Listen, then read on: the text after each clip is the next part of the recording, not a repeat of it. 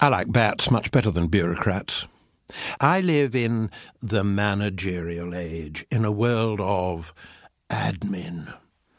The greatest evil is not now done in those sordid dens of crime that Dickens loved to paint. It is not done even in concentration camps and labour camps, although in those we see its final result.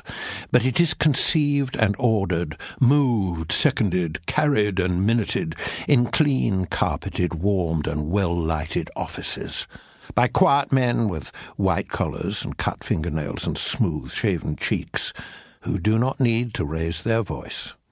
Hence, naturally enough, my symbol for hell is something like the bureaucracy of a police state or the offices of a thoroughly nasty business concern. Milton has told us that devil with devil damned firm concord holds. But how? Certainly not by friendship. A being which can still love is not yet a devil.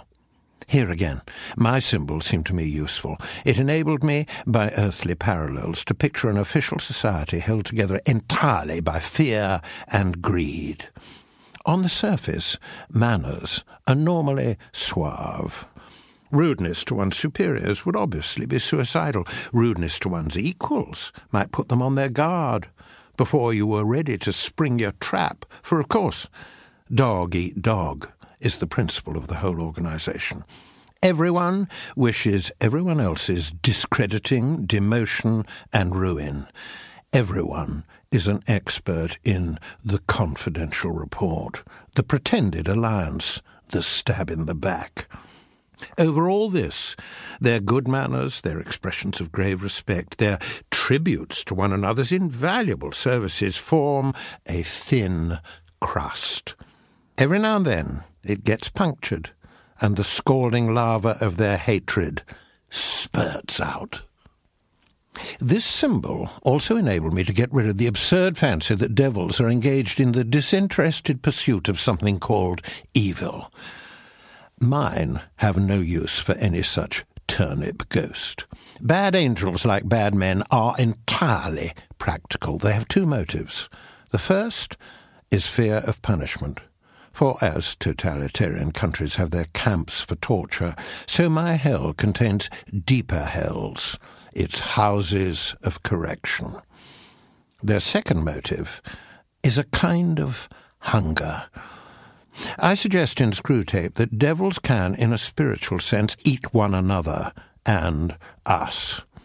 Even in human life, we have seen the passion to dominate, almost to digest one's fellow to make his whole intellectual and emotional life merely an extension of one's own, to hate one's hatreds and resent one's grievances, and indulge one's egoism through him as well as through oneself.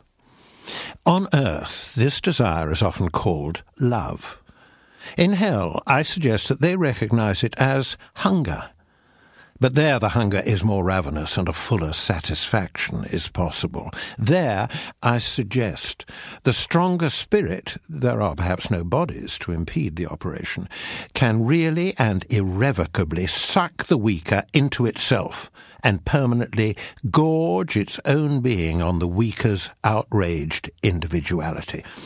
It is, I suggest, for this that devils desire human souls and the souls of one another. It is for this that Satan desires all his own followers and all the sons of Eve and all the host of heaven. His dream is of the day when all shall be inside him and all that says, I, can say it only through him.